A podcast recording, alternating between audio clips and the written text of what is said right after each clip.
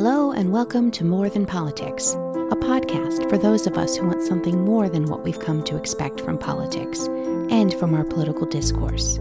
My name is Julie Varner Walsh. I'm your host. On today's episode, I'll be talking with my friend Leslie Sholly about the experience of being politically uncomfortable. She and I enjoy a kinship of sorts. Our political views are similar to one another, but they make us outliers in our respective communities. Leslie, who lives in a conservative, Southern Republican state, identifies as a pro life Democrat. And I, who live in a liberal East Coast Democratic state, find myself as a sort of moderate, uncomfortable Republican. We both identify with the minority parties in our states, but find ourselves as ideological minorities even within those parties. We are both very well used to being politically uncomfortable. Leslie, who is a graduate of Georgetown University, has been writing the blog Life in Every Limb since 2010. She works as her husband's legal assistant and she writes and edits for nonprofits that feed the hungry, build community, and work for systemic change. Leslie has also worked as a correspondent for her diocesan newspaper and written a column on life issues. She was a charter member and long term chair of the Respect Life Committee of the Diocese of Knoxville. Leslie has been married for 31 years and has five children, aged 15 to 29. She lives in her birthplace of Knoxville, Tennessee. In this particular moment, when we here in the United States have finished up one major party's national convention and we're just beginning the others, let's pause to consider what it's like to not be a committed partisan. Let's explore what it's like to be politically uncomfortable. This conversation was recorded on August 17th. All right. Hello, Leslie. Hi, Julie. Thank you so much for being with us today. Well, thank you for inviting me. I'm I'm super excited about it. Good. Yeah, I'm really looking forward to this conversation because a lot of what I've been experiencing through my adulthood, but especially in the past 5 to 10 years, is the sense of just being so uncomfortable. Just like I pine for a time in my life when I could be excited about a political candidate. and I um I've gotten used to it at this point, and it's been interesting for me to see so many people since the 2016 election sort of coming into this feeling of discomfort and I feel like saying, Welcome to my world. Oh, yes.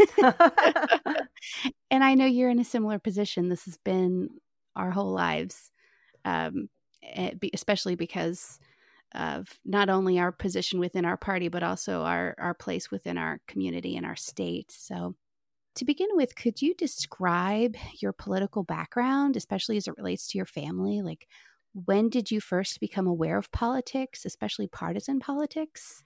So, I think, um, believe it or not, I was really little. Um, I guess it would have been 1971, maybe, when when George McGovern was running for president.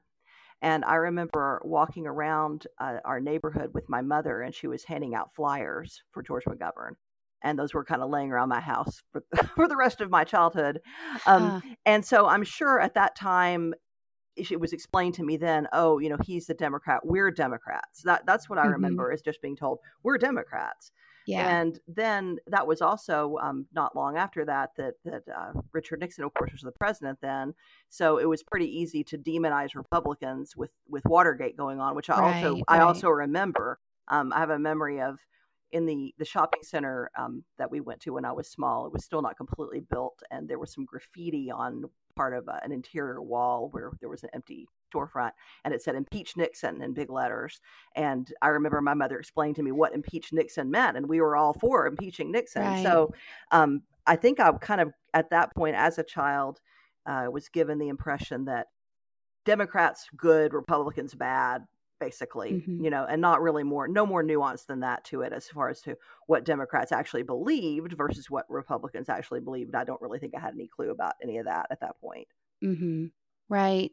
Can you also tell us about where you're from? I, I haven't said that yet. Where you live and Sure. um, and what you knew as a child about the partisan views of your community. So I live in Knoxville, Tennessee, and I've always lived here with a, a brief um, time going to going to college at, at Georgetown for four years, and then for a living in uh, Alexandria for a year after that. After after I got married, um, so yeah, so I've always been down here in the South, um, but I didn't really have any sense when I was a child being told that oh we were Democrats that that was any way unusual. Um, my first encounter with that idea was when Jimmy Carter was running for president, and I think I was in maybe the, the fourth grade, and I think that we had a straw poll in our classroom and everybody was supposed to raise their hand to say who they were voting for and i was the only one who was voting for jimmy or whose family was voting for jimmy carter. And i was i was shocked you know i had no idea no idea at all that this was the way things were. Um, so that was yeah that was that was a big shock. But it didn't really come into play really much more in my childhood. I mean it wasn't hmm like and i think it's maybe things are different now, but I think that back then it was still very much the kind of thing where, you know, religion and politics are, are not topics for polite company. We weren't talking about them all the time. People, Mm-hmm. I don't feel like people identify themselves so strongly in a partisan way, except when it was time to vote for things, but not Right. like all the time. Um, you know, like I've, I may be jumping ahead a little bit, but I'll just say that, you know, as an adult and being on Facebook with all my former, um, you know, child classmates, I went to Catholic schools with the same people you know some people i was in school with for for 12 years so i've known these people since i was six years old and i had no idea you know what their political views were to the extent that i know now and maybe wish that i did not um, Yeah. it wasn't a Yep. thing it wasn't even through high school that was just not a thing We have an insight into a lot of our friends that we never had before. yes Yeah. yes indeed Yeah. Well, I think um, I'm sort of smiling about your background because it's it's like the inverse of mine. so I I'm from Maryland, which is super liberal, but I come from a really Republican family. So it's not just that I'm new to Republicanism; it's like generations. Mm, Um, but but I always knew that Maryland was a Democratic state, and we were in the political minority because my grandfather was involved in local politics. So campaigning and talking about politics was a huge part of my childhood. And I mean, there was just no escaping the fact that we were in the minority. And I think that was also kind of a source of pride when I was a kid because it was like, oh, we're fighting the good fight, you know, we're we're out in the we're out in the wilderness and and so it was like almost like a rallying cry, like, oh, we're, you know, we've got something to fight for here, kind of a thing. So I found it kind of thrilling almost. It was sort of exciting to me. Um, and, um, but I had almost the same experience that you talk about with Jimmy Carter, except mine was like a decade later with George H.W. Bush. when I was in elementary school, um, probably around that same age, maybe like fourth grade or so, during the uh, Clinton Bush election. And they, I guess there was some sort of like school wide campaign where there would be a campaign manager for each candidate, and you would maybe give a little speech and make posters or something. And um, then at the end of the campaign, kids would vote. Well, I was like, hand up in the air, no question. I wanted to be campaign manager for George H.W. Bush. And of course, nobody else in my class cared. Like, nobody cared. And most of them came from Democratic families. Mhm. So they were like pro Clinton, but none of them were as excited as I, as I was. I have always been a political nerd ever since I was a little kid. you were born for that moment it sounds like Oh yeah, it's like this is my yeah, this is my moment. Um so I was that like little elementary school campaign manager and of course I live in Maryland. He was defeated and I was pretty disappointed though not surprised. um and um yeah, so I never really had I never really had any angst about being in the political minority because it just was how it was. I didn't know anything else Mhm. did you especially as you got into adulthood like um did you struggle with being in the political minority Well, you know, I wasn't really um, an adult uh, voting here when at the point in time when when that would have maybe bothered me, I guess. I mean, I think mm. the first, I want to say the first time I voted Washington and Virginia. Right, right. For like the first, when I started to really think about these things, I was not mm-hmm. here. Um, but, but I feel like, you know, I still think I probably had very little awareness at that time of how much of a minority I was in because I really wasn't I wasn't like you at that time. I wasn't following mm-hmm. this stuff. This this intense interest in politics that we all have in our family now um, is really thanks to my husband, I guess. Uh, he made mm. he majored in international politics at Georgetown, and so mm. he was really into it, and that's how we all got really into it um, over the years. We're all obsessed mm. now, but when I was a teenager, um, I was not really obsessed yet. So right. I feel like the first time that I went to vote, um, and I think it wasn't like a presidential election, it was some local race. I just went into the voting booth and just flipped the lever for every Democrat without even probably knowing a single thing about any of them, just because I was thinking, well, you know, I'm a Democrat and, and that's yeah. what you do. And I mean, I still know plenty of people I was just thinking that today, looking on Facebook, somebody had posted a slate of all the people who are running, all the Democrats who are running, and they're like, "Oh, here they all are." And I'm thinking, I don't, you know, I don't vote that way even now. I I look at them and decide um, based on many factors. You know, I don't just go and vote for any party blindly. A straight party ticket, no, right? No, I know I don't do that. Yeah. So, um, but that was where I was at that time. That was definitely just where I was. Like, oh, you're a Democrat, you vote for Democrats. My family's dem- Democratic. I'm Democrat. That's that's where I was. Um, you know as a young as a young adult before i went to college. And i mm. would say that and, and i will probably get into this i guess but it was um, basically pro-life issues that were pivotal in making me start to really think about um, what my beliefs were within the party and, and all that kind of thing. Right. Yeah for me it was probably when i went off to college. My political views didn't change very much when i went to college, except that that was the point where I really felt the urge to seek context. Like I wanted to understand the whole picture, mm-hmm. you know? Yeah. And I was a political science major in college, so that makes sense, you know, sure. it's talking, you know, we were learning about different political systems and um so I really started to explore more in that time period. I just wanted to understand the big picture better. Mm-hmm. Um, but that was when I had my first real change of opinion. So I went to a Catholic college and I started learning about um, the death penalty. And I had always been very much in favor of it. I mean, just very Republican. Mm-hmm. Um, probably aside from my political tendencies, I also am like, um, I don't know if you've ever taken the Myers Briggs oh, thing, oh, yes. but uh, so I'm an INFJ. Huh, so am I. And okay. and but the funny thing is for like the I, I'm right, I'm barely introvert. I'm like right on the line between I've tested both ENFJ mm-hmm. and INFJ. But on J, I'm about as strong as you can get. I am like super judgy. I don't know. Oh, oh, oh, yes. I relate to this, Julie. Um, okay. Yeah. Okay. I'm, I'm, I'm actually super I, very, very I, but but okay. I'm pretty. I think my J is maybe moved back a little bit, but I'm I'm very J as well. Okay. Yeah. Well, I haven't taken it a long time. It'd be interesting to know how I was then, yeah. how I am now. But so at any rate, it, it is just my like natural inclination to like hand out judgment. Mm-hmm. Sure.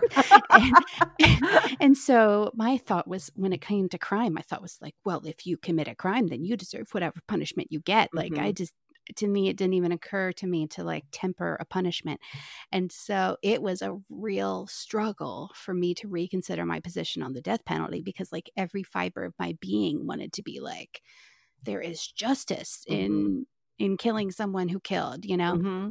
and it was really um not it, it this didn't even come from like any of my political science classes or anything. It really came more on a spiritual level, like yeah. my understanding of church teaching and talking to friends who were very faithful Catholics, talking to seminarians. That's really where like the wheels started turning in my mind. Mm-hmm. And especially as I read about Pope John Paul II and mm-hmm. and other Catholics, that's really when I started to reconsider my opinion. And I by the time I was done college, I was very much against the death penalty and that felt like a, a big change in yeah. like in my heart you know yeah so i think that would be the beginning of it and then um when i was in my mid 20s I went to work as a lobbyist in Annapolis on church issues related to poverty, immigration, and uh, healthcare. Mm-hmm. And I, um, the, the, that was not my wheelhouse. I was very uncomfortable.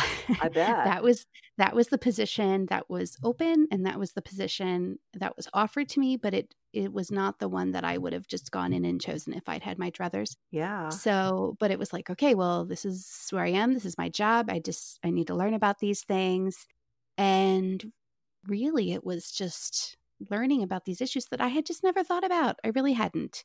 And yeah. I, just did not know about what people experiencing poverty experience when it comes to um, when it comes to things like housing vouchers and homeless shelters and mm-hmm. mental health treatment. It's just these just were not issues I had thought about. Sure. And as I learned more, as I got more context, my personal opinions definitely moderated.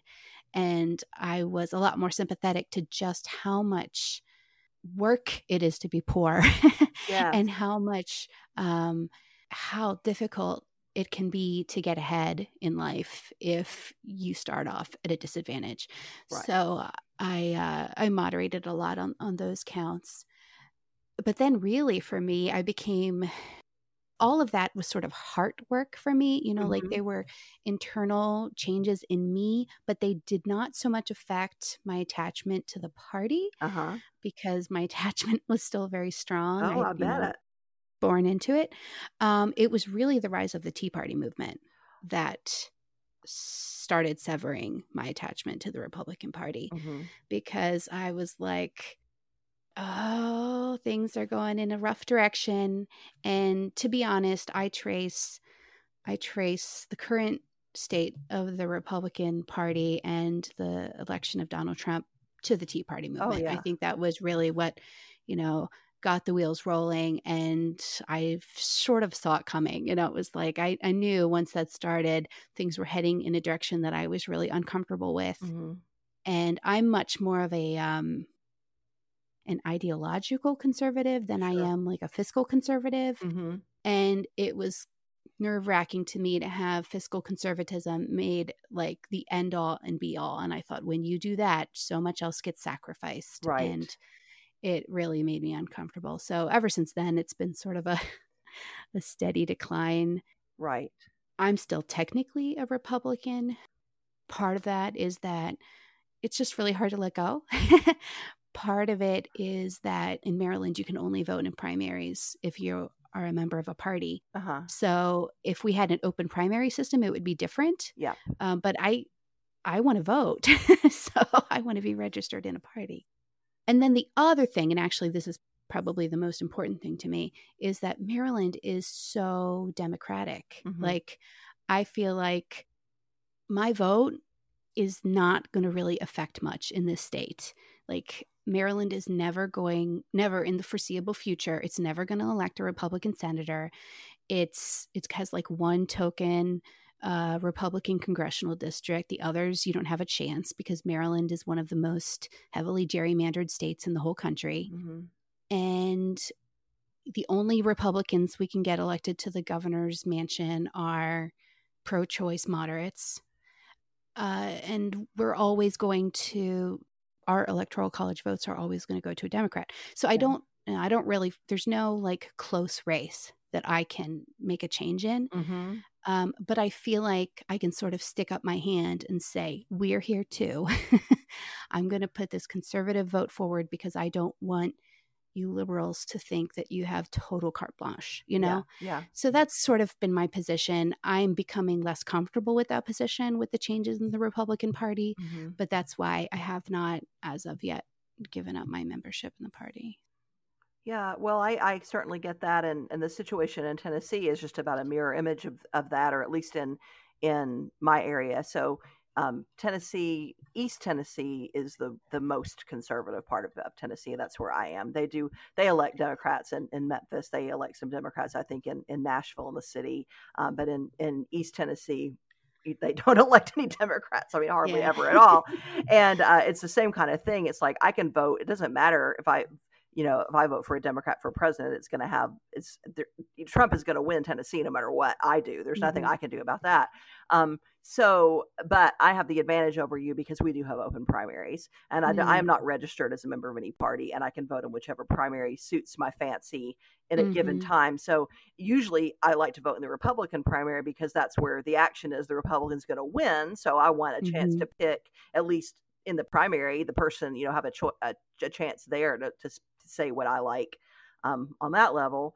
But um, I've been, you know, you say that about, you know, raising your hand and saying, well, I'm here. So I've been, I've been more thinking about voting for more Democrats for that reason, because I don't understand exactly how this works. I'm not being, uh, you know, plugged into party politics, but apparently funding and that sort of thing is related to how many people actually vote Democrat versus Republican. And hmm. so it, in this most recent, um, most recent local election that we just had, I did vote for some Democrats just because I didn't really have a preference one way or the other in terms of the person. And I thought, well, exactly like you're saying, I'll show them there are some Democrats here. This person's not going to win, but I just want them to see that, you know, here we are and right. Um, and we exist. And because it's really discouraging here. I don't know if it's as bad as this in Maryland, but in our a lot of our local elections, there's not even a Democrat running against a Republican. Mm. They don't mm. nobody even even bothers to try because it's hopeless. And I don't think that's healthy you know yeah that, oh absolutely so yeah so i'd like to see um i would like to see some change there so that's that's why i've kind of leaned a little bit more that way recently but you know um you know talking about becoming uncomfortable uh i started becoming uncomfortable with i think it was when george george h.w bush was running. Um i didn't get to vote. The first time I could have voted for president, I was in Washington and I didn't get my absentee ballot in time. And so I don't think I actually voted the first time. But I have voted, my, my vote has flip flopped a lot for president, especially. I've done a lot of different things. I've voted for Democrats, I've voted for Republicans, I've voted none of the above. I've declined to vote at all, kind of depending on where my conscience was at any particular given time. Um, but the first, the first time I ever voted in a presidential election, I did vote for Republican. And the reason that I did was because I had started thinking more and more about um, I, I, mean, we had always been very pro-life in my family. Always, we, mm-hmm. we uh, I talked about my mother having pamphlets about George McGovern. She also had like anti-abortion pamphlets in the same drawer with the George McGovern oh, pamphlets, oh, were all funny. the pamphlets with the yeah with the pic, the terrible pictures, you know, of, of aborted babies and all that. So she right. was a member of the local Right to Life group. It was called Tennessee Volunteers for Life back then. So I, we were always, you know, very you know against abortion, and I I participated in debates where I espoused the anti-abortion position and where I espoused the anti-death penalty position. Those things always were super consistent to me. So I'd always felt that way. But then I got into this thing where I fell for the whole if you are against abortion, that's the only issue. It's the most important issue. You know, all these babies are dying. You've got to vote for the pro life candidate. It's the only thing that's important. So I kind of I went with that in that 1st mm-hmm. presidential election. Mm-hmm. And then as mm-hmm. as time went on, I've gotten less comfortable with that because I started thinking more about, well, sure, that's the most important issue, but what effect is the president actually having on that issue? Um, you know, I started to like take a lot more things into consideration with that, and so I've kind of gone gone back and forth um, without my views on abortion changing at all because they haven't. Um, but it is a very uncomfortable thing to be someone who calls themselves, a, for want of a better term, a pro life Democrat. Mm-hmm. Well, one thing, one difficulty you and I have as Catholics is that as Catholics, we're also experiencing a sort of partisan divide within our church. Yes. So, to summarize, to make something probably too simple and brief, the church has teaching on a wide variety of issues. It differentiates on the importance of those issues. So, it does consider abortion to be of very high importance because you're talking about the taking of an innocent human life. So, morally, it is very important that you defend that innocent human life. But it also has a lot of other issues that it considers mm-hmm. important, though not to that same degree. So, teachings, you know, that would encourage us to defend programs that help the poor and defend the immigrant and care for the environment. You know, there's a mm-hmm. whole bunch of issues. So unfortunately, you have a lot of Catholics who pit one side against the other. Right. As opposed to seeing the beauty of all of those teachings put together, they pit one side against the other. So one side will say, well, abortion is the most important, so you must choose it no matter what. And then you have other people who say the church is obsessed with abortion. Look at all these other important issues. And personally, I find this situation so frustrating because I feel like when you separate those sides, mm-hmm. you diminish the whole message. Yes. And eh, the church's teaching is so much stronger when you connect those dots. And I feel like so many Catholics have just totally given up that advantage by choosing one side over the other.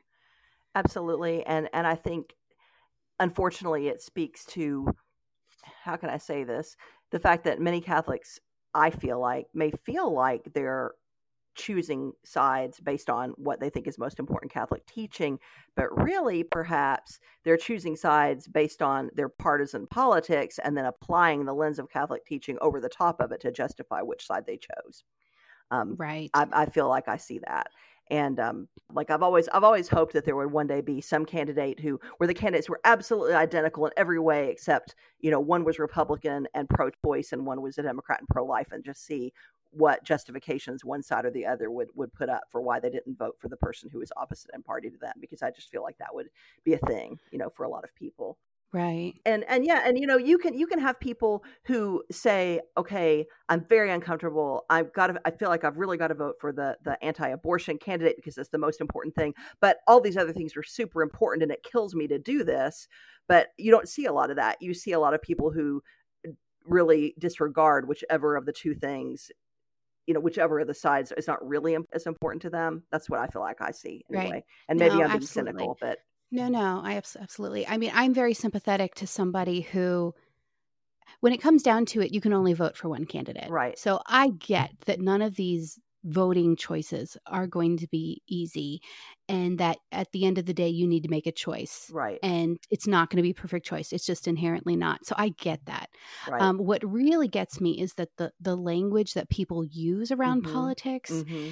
Um, it just really bothers me that so many of my more conservative Catholic friends will only want to talk about abortion. Yeah. And many of my more liberal Catholic friends will only want to talk about those other social issues. Right.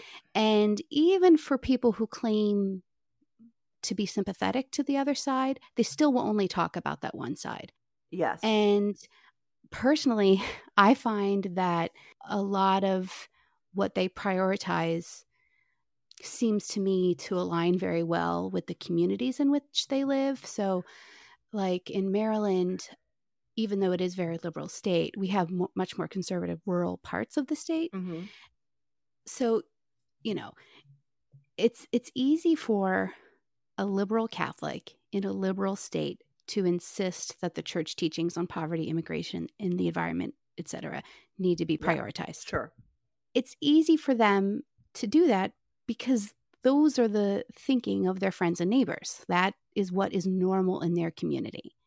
And it is easy for a conservative Catholic in a conservative state to insist that the church's teaching on abortion mm-hmm. push every other consideration out of the way because that's what's normal for their communities. Yeah.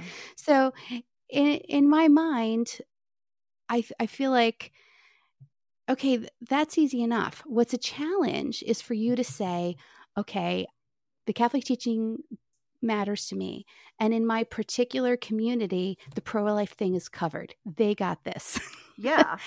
my community is very pro life. So maybe I don't need to speak on that issue. Maybe it would be more helpful for my conservative pro life friends and neighbors to see me talking about poverty and immigration and the environment. Yes. Maybe that might open some hearts and start the wheels of changing somebody's mind because the pro life thing is covered.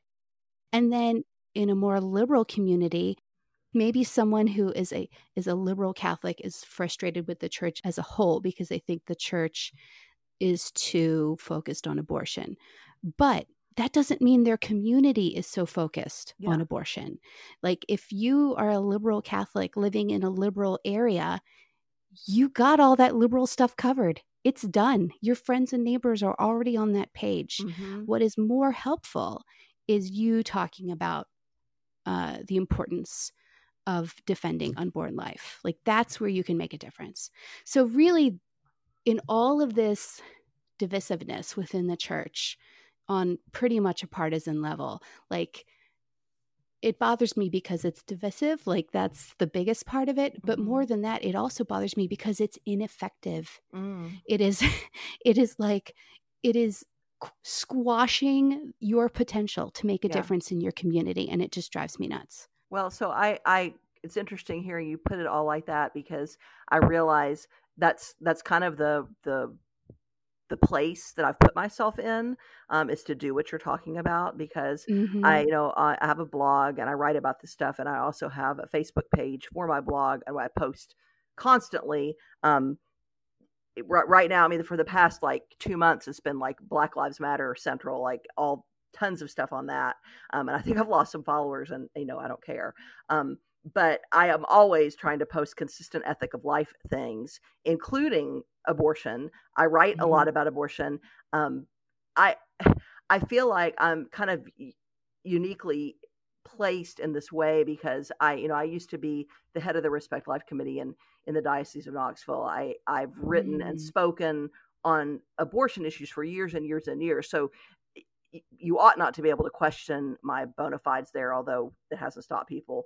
Um, and so, therefore, I feel like I can speak from there. You know, they know how I feel about that. So maybe if I feel all these other ways about these other church teachings that are not super popular at all in Tennessee, um, that maybe it'll make people think exactly what you're saying. And I have tried during 2016 election in particular i tried really hard to kind of make a space for discussion. I would post articles and i would try to like have respectful talks with people and and um try to be in that place that middle place. And now what i found interesting is that worked to a certain extent in getting my pro-choice friends to listen to me about abortion not to change their minds necessarily but at least to see why some people would feel that way and that it's not oh you want to you know control women's bodies or whatever. They could really see and respect because they could see how it was a consistent thing in my belief system and in the church's belief system as I explained it to them but I have not for, unfortunately gotten the same response from the other side. Um, and in 2016 I was told um, you know things like oh well you're just you're just clearly a democrat and you just want to vote for democrats no matter what you're a democrat down to your toes was one comment um, Mhm. another one was uh, you're you're going to be excommunicated if you don't vote for um, the republican in this race a lot of that just really a terrible personal attacks um, based on you know me saying that i wasn't going to vote for donald trump um, Mm.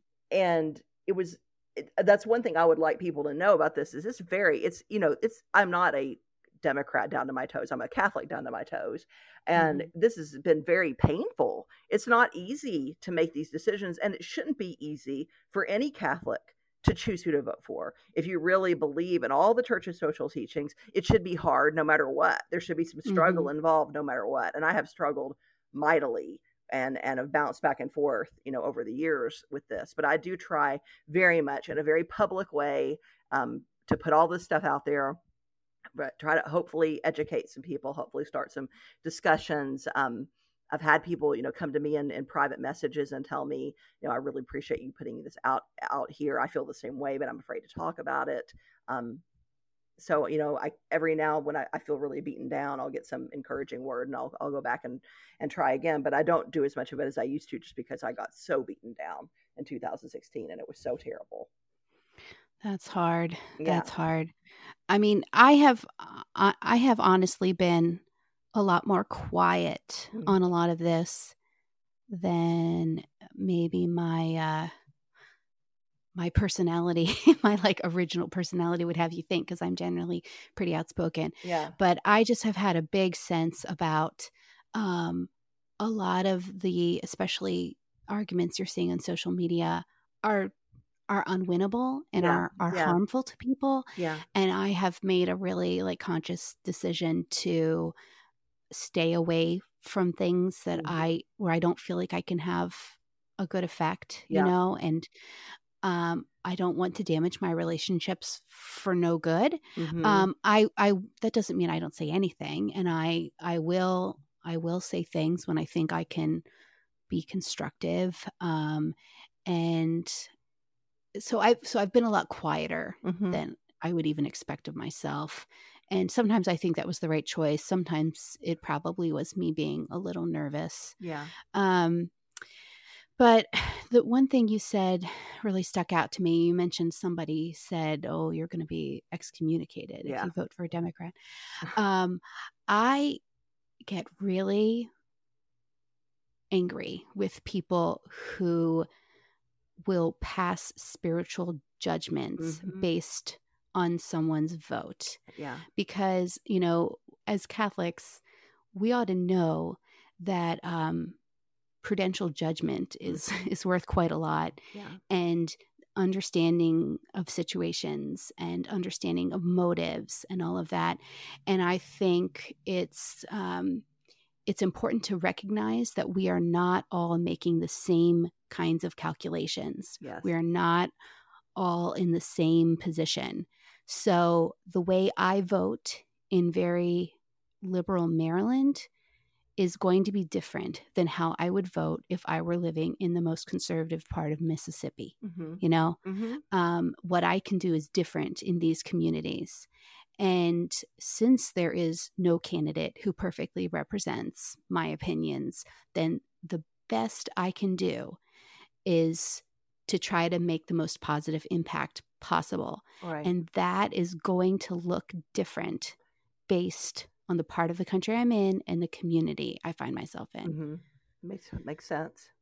So it just really bugs me. I feel like, okay, well, that might be easy for you to say from where you live, but that maybe you might be pointing that message at someone who's in a very different position. Well, So- it's always you know it's always easy to to throw you know attacks at people and to make yourself feel feel good about what you're doing by attacking other people. But you know there's there's the bishops put out a guide to faithful citizenship every election year. It's very exhaustive and explains all the factors that go into to picking candidates and and there is no one catholic way to vote even even the pope you know said um i he said something like the people are sovereign he said you know you you pick you you make your you make your own judgments on this. You study you look at the candidates you pray about it and you you make a choice. And i've and i've written many posts about this too. I've got one called catholic voting 101 uh, a guide to the for the confused. Um, but it doesn't I, I write these things but they don't really they don't really help you know? It's it's more like kind of preaching to the choir like the people who get it already get it more and the people Yeah. who are determined not to get it are never going to get it and it's like what you say it feels kind of futile and that's uh, that part of why i had i stepped back some but then last summer i guess i went to um was my my 30 year college reunion at georgetown and we went to a little workshop that was put on by the center for social justice there and they talked about it being kind of um, i guess a moral imperative that when there are injustices in the world that it's that we really are morally obligated to use our our circles of influence to try to to make changes where we can. And i thought you know i've got this circle of influence. I have a blog. I have a facebook page that has like 2600 people who like it supposedly. And it's felt kind of cowardly um, on my part to not at least try to say things even if right. even if it didn't seem like they were having a huge effect, maybe they're having a little effect that I can't know about. So I, I've tried to go and be more, um, more active in these areas uh, than I had been for a while. But it's still, I still have to pull back sometimes because it's just it's exhausting, you know. Really, Yeah. Um, what do you wish that committed partisans would understand about people who are politically uncomfortable? that's a good question. I mean, I'm not really sure. I I know how to answer that. I I feel like they ought to look on that as a strength instead of I would like them to look on it as being a strength in those people rather than some kind of defect. Um, that it means that whatever they agree, whatever I agree with you about, if you're a Republican, I've thought really hard about that, and I really agree with you. And whatever I might agree with someone who's a Democrat, um, I've really thought hard about that position. I think that that they should welcome that there are people who agree with them on whatever level and not chastise people who are not like all in one way or the other. I mean, really, I I feel like if people are thoughtful, there ought to be more people who are politically uncomfortable and fewer people who are committed partisans, if that makes sense. Mm-hmm. I think that you're much nicer than I am. because because my thought is when I think about really committed partisans, I feel like telling them, you don't know how good you have it. You don't know how nice it is mm-hmm. to be mm-hmm. able to put all your eggs in one basket and wholeheartedly support a candidate and make a political donation and put a sign in your yard. You don't know how good you have it. Yeah. because I can't do those things. I can't put a sign in my yard. I can't um I could make a donation maybe to like a, a cause or an interest group that's yeah. narrow, but I can't I have yet to find a candidate that I can write a check to wholeheartedly, you sure. know? Yeah, absolutely. So it it's really hard to be in this uncomfortable position and feel like you don't know how much support to give or you don't know how to express that support mm-hmm. because you have major reservations about everybody.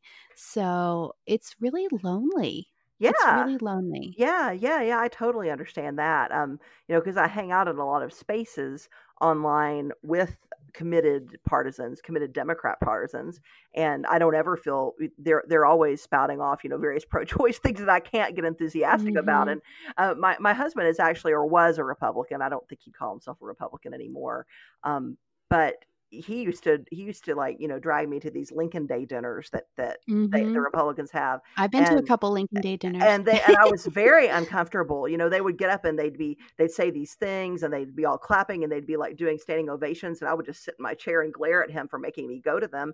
But I know that if I went to a Democratic one, I would I would be the same issue because they would be cheering about pro-choice things, and I would have to sit in my chair for that and and be uncomfortable right. like everywhere. And it would be nice to be able to go to a party and just be, you know, really happy. And um, now I will say, and I mean, I know that a million people will not agree with me um, right now, but I, I am able to be enthusiastic about the upcoming presidential election because not because I love everything that there is to love about the um, Democratic platform, because obviously I'm very unhappy about the the abortion language in the Democratic platform.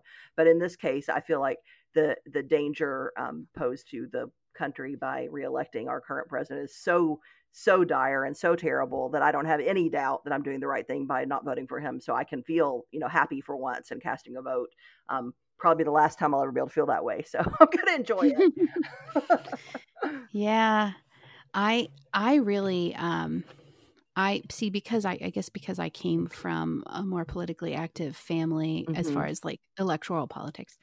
Um, I just really miss that time in my life when I could be excited about yeah. a party and a candidate. I really miss it. I I miss those like election night parties. Oh, it sounds like so much fun. Oh, campaign events. Yeah. Watching the watching the debates and having a real like horse in the race. Mm-hmm. Oh, I mm-hmm. miss that all so oh, much. Oh yeah. Like we love and, watching the debates. We all we watch them together and we're sitting there and we're like all happy and then all of a sudden they say some cringy, terrible thing and we all just groan and are miserable. Yeah.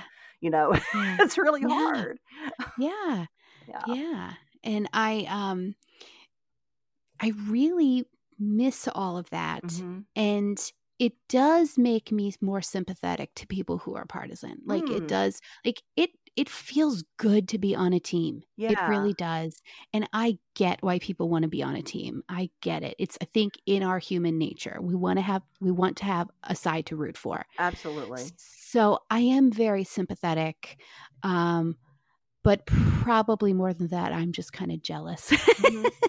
um, but no, not, not that I would give up where I am because I do feel very convicted that neither side represents my political beliefs and therefore it is my duty to give neither side my full support. Sure. Um so i'm i'm comfortable in where i am but i do miss feeling attached. Oh yeah. No i can i can totally understand that. It's like having your you know your favorite football team or it's it's it's in our dna i think to yeah. Uh, i know my my my son was he doesn't understand sports and he doesn't like sports. And he said something like it's because we have to have these sports because we're not like you know people used to have to fight like used to have to have actual battles all the time. Yeah, and, and when that absolutely. went away they needed something to fight about. And so they invented sports to have things to fight about. And i think there's a lot of truth to that. And i think that that's definitely part of the whole political thing too. It's just it's fun to be allied. It's fun to have it is it's fun for people who like politics like you and i like politics. Yeah. i mean a lot of because a lot of people don't. You know i hear people say oh i just don't get into that or i'm just not interested in that and i'm baffled because it's so much fun you know? Don't you think? It's we get so Yeah. Oh, yeah. excited about the debates and you know we, we love this stuff and and for people who don't love it they they probably think we're crazy too i guess but it would be even more fun as you say if you could really root for one side you know all the time that that's my team and wear your team colors and your your team jersey um, Oh yeah. And I am not a sports person. They've just never really appealed to me, but mhm. I do get that I do get that um attraction to it. That Yeah. like team team attraction to it. So like when I worked in Annapolis, I remember, you know, Annapolis is not a very big town. So anywhere you go in the downtown area, you are liable to run into a legislator or a lobbyist or a staffer or something. And, you know, if you're a good lobbyist, you keep your ears open and you pay uh-huh. attention to what's going on around you. And I remember like being in line to get lunch and seeing a legislator talk to their staffer about something and totally eavesdropping. and then like running back to my office saying, "Guess what I just heard?"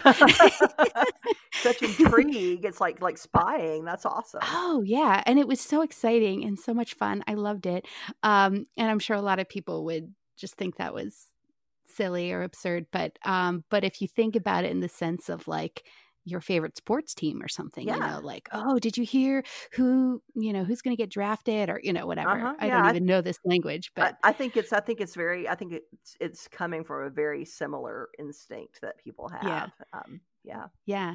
And then right now, I mean, on top of politics being so important because of all of the important things that are going on, Mhm. You have actually had fewer sports viewing available. Yeah, yeah. like literally, people haven't been able to watch sports. So, just in addition to the importance of politics, that it has also sort of taken over as a form of entertainment for a lot Yeah. of people, I think you're right. like it hasn't before. So, they have a lot more time on their hands and they don't have as many sports to devote their attention to. And, and aren't we lucky that it's just so entertaining right now? You know, there's always Right. there's always something entertaining happening. Yeah. Oh, goodness. Now, have you found anything positive or even liberating about being politically uncomfortable?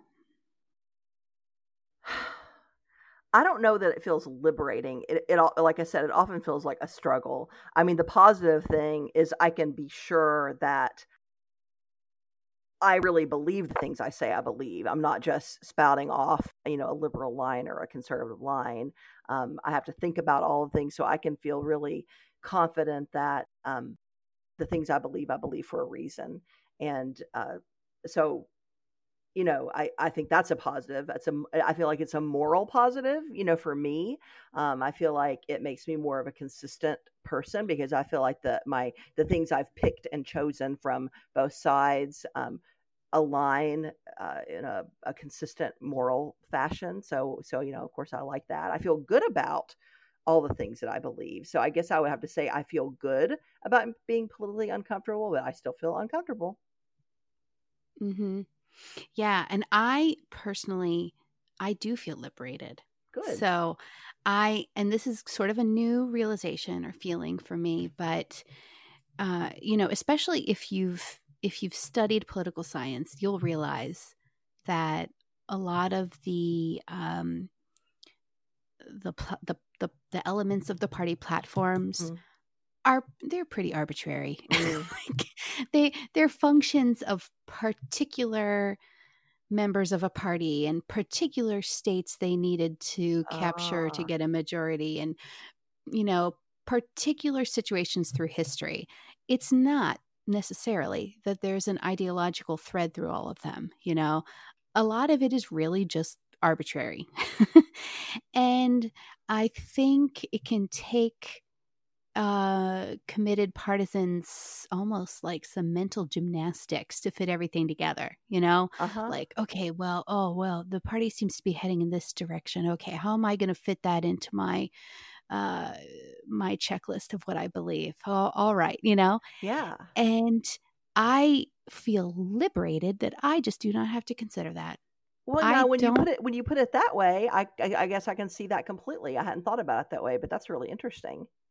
Yeah. So, in that sense, um, the less connected I've become to a political party, the more free I feel. You know, it's like I can weigh issues and make judgments and come, you know, come to my own positions and I don't have to do what they tell me to do. hmm And it feels great. Yeah.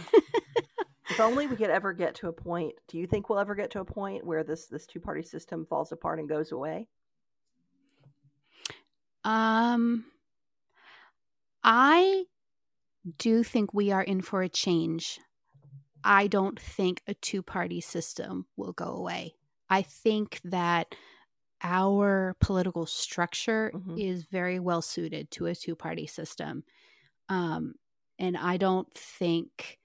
Um, I don't think you can look at our history and argue that we're set up to be a multi-party system or a single party system. It's it's just pretty much always been two major parties. Um, so I don't think we'll get rid of that. I do think we're in for some major changes. I think that I mean, and honestly, my concern with when the Tea Party movement hmm rose up, my concern was that was, and here's me being very cynical.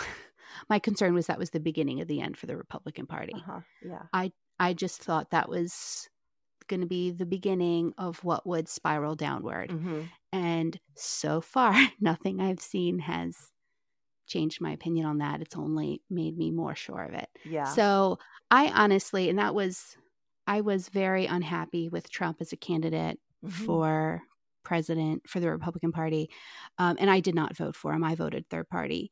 Um, but it wasn't only that I disliked Trump, is that I it, it made me really fear about what his election would do to the Republican Party and that it was really going to cause irreparable damage to it. uh-huh. And I think it has. oh yeah, I think it has and I think that um, it is going to attract fewer and fewer people as time goes on, and um, and that really bothers me. And I am really unhappy with Republicans who have stood back and, and let it happen Yeah. because I think it's really important that we have two strong parties. Right. That's one thing that really bothers me about Maryland is that it's so dominated by the Democrats Yeah. that um, a, a, a, par- a system that's dominated by one party necessarily is not going to be as strong as one that has to do a give and take. You know, Yes. you kind of need to do the give and the take to stay healthy and to stay connected to your voters. Because when you're the only game in town, you can do whatever the heck you want Yeah. and um especially when you have more of a like uh um what's the term sort of like a party boss kind of system you know where you have kingmakers within a party. Mhm. then what you get are you get a whole bunch of people who need to impress the bigwigs to get into power and it's just like a it feeds corruption. It's Mhm. just it's a cycle that just gets worse and worse all the time. So i think it's really important that you have two strong parties. And i am very unhappy that republicans a lot of republicans to me seem to be standing back and allowing their party to be weakened Yes. because I think it's bad for our system. Yeah. And that's to me, I, I've also realized in the past few years that really what I care about is having a healthy system. hmm Like, I want to live in a country where the government functions well. I want to have I want to live in a country where the justice system functions well, where the uh, legislature balances itself out, where the legislative branch and the executive branch branch check each other. Mm-hmm. I want them all to keep each other in check. Right. um, and I think we are really falling off of that. Oh, yeah. And it's very concerning to me. So, more than one party right now, what I want is a system that functions well. And that is actually my primary concern with the Trump administration rather than any particular policy. It's the hits that the system as a whole is uh-huh. is taking right now. Oh, that, that makes total sense to me. Um, yeah, uh, that's that's a more like a wonky political way of looking at it than probably most people do. But I think you're you're 100 percent right about all of that. And uh, that I guess I'm sure you probably follow um, the Lincoln Project Republicans, right? Um, yeah. And you know, I I love them, and the they're they're concerned about the same kinds of things you're you're talking about. I think. They are. They can be. I do find them very interesting. They can be pretty nasty oh, yeah. how they're going about it. Yes. Um, I think another group to um, encourage people to look at is called Republican Voters Against Trump. And that one actually, what they do is they just collect videos. Oh, yes. I saw some of those. Those were amazing. Yeah. Right. So it's just a much simpler message Yeah. and really a much kinder message. Oh, it's yeah. just like, hey, I'm a Republican voter. I've always voted Republican and I can't do it this year. Yeah. And um and I think those kinds of like everyday normal people conversations are probably the right thing to talk about right now, you know? Yes. Yes, you're you're right. I mean, that's definitely the the Lincoln Project videos are more kind of like um hitting hitting Mr. Trump with kind of his own his own brand of campaigning. I think it doesn't really elevate the discourse particularly. Right. Um, Right.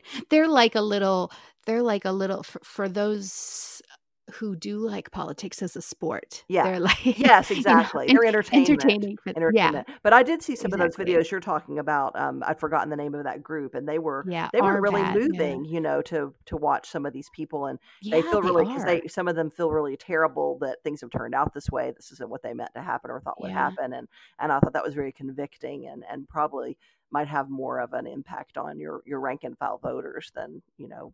Right. Um, yeah, they're just a lot more compelling because they're regular people. Yeah.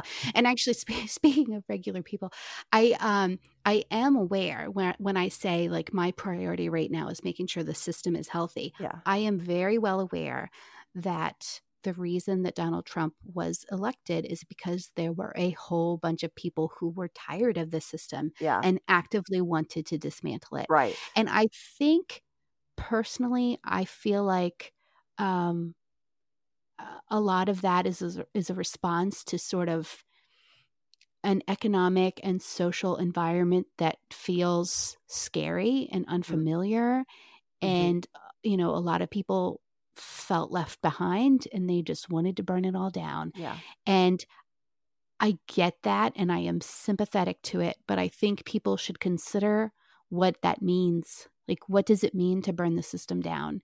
And as much as I'm sure people wanted things shaken up, I think most Americans, if they really stop to consider it, they're still going to want a justice system that treats people fairly. They're still going to want a legislature that checks the executive um, they're still going to want um, something like, you know, inspectors general to work within federal agencies to root out fraud and corruption and waste. So, uh, you know, I just think I get that impulse and I am sympathetic to it. But I think we ought to challenge ourselves. If we feel like burning it down, we ought to ask ourselves what we really mean by that and how how badly we want it burnt. yeah. And what, what are we going to replace it with if we burn it down? You know, Right. And I think Right. I think that's kind of what we've had going on right now is a lot of burning down without a lot of putting anything back up. I mean, there there are certainly we have many unjust structures and systems that we need to be working on, um, but you don't just like level the whole thing and don't have a plan for what you're going to do instead. Right, exactly. Exactly. And that's not how any of us would So- function in our regular lives. That's not how we would function with our Yeah. career, with our home, with our family. None of us would say, I am so dissatisfied with you know, with all these things of my real regular life that I just want to burn it all down Mm-hmm. without any plan. No. No, we we want to make sure that we're actually improving our situation and not burning it down. Yeah, yeah. It was kind of like of- an impulse, like, oh, I just want to change. I don't care what kind of a Mm. change or what will happen. I just am tired of this and I want a different thing. That's Yeah. that's not real practical. Right. Sort of like, you know, it's it's something that is that lends itself much better to a meme than a real life strategy. You know, it's like, you know, when people see a big spider and everybody comments on Facebook with Yeah. like you know, blow torches and Yeah. burn it all down and you know, it's it's something that, you know, it's a funny little impulse. It's not a way to cast your vote. Yeah. Oh, goodness. So, well, Leslie, thank you so much for talking to me. This was a really interesting conversation, and I found it personally sort of cathartic to talk about all of it. oh, I know. Isn't it, isn't it fun? I get, don't often get to have this kind of conversation. yeah. Well, thank you so much. I really appreciate your time. No, thank you. I'm honored to be here. I hope you enjoyed that conversation with Leslie Sholly. To learn more about Leslie, please check out her blog at lifeineverylimb.com and follow her on Facebook at Life in Every Limb and on Twitter and Instagram, both at Leslie Sholly. I'll include links to Leslie's blog and her social media handles, as well as to a couple of the posts she referenced in our conversation, in the episode description. Next week's episode is going to be a little different from the past several episodes. Rather than sitting down for one long conversation with a friend, next week I'll be doing most of the talking.